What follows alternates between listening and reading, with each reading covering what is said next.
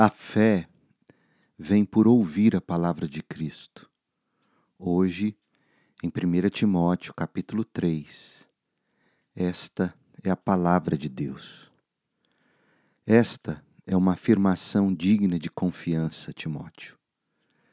Se alguém deseja ser bispo, deseja uma tarefa honrosa.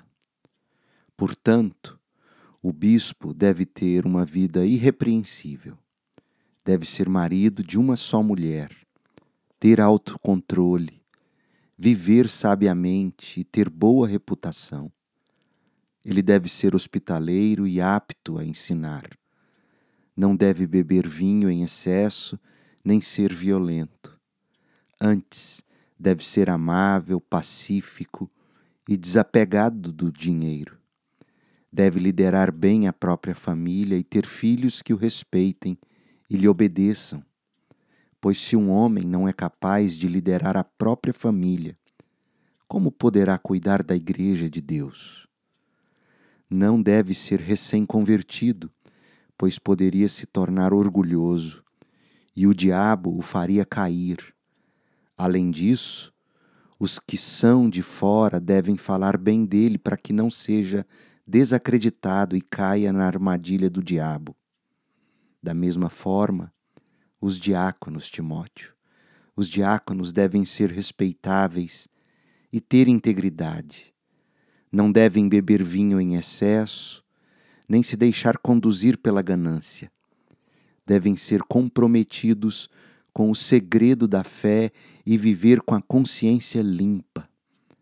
Antes de os diáconos serem nomeados, é necessário que se faça uma avaliação cuidadosa. Se forem aprovados, então que exerçam a função de diáconos.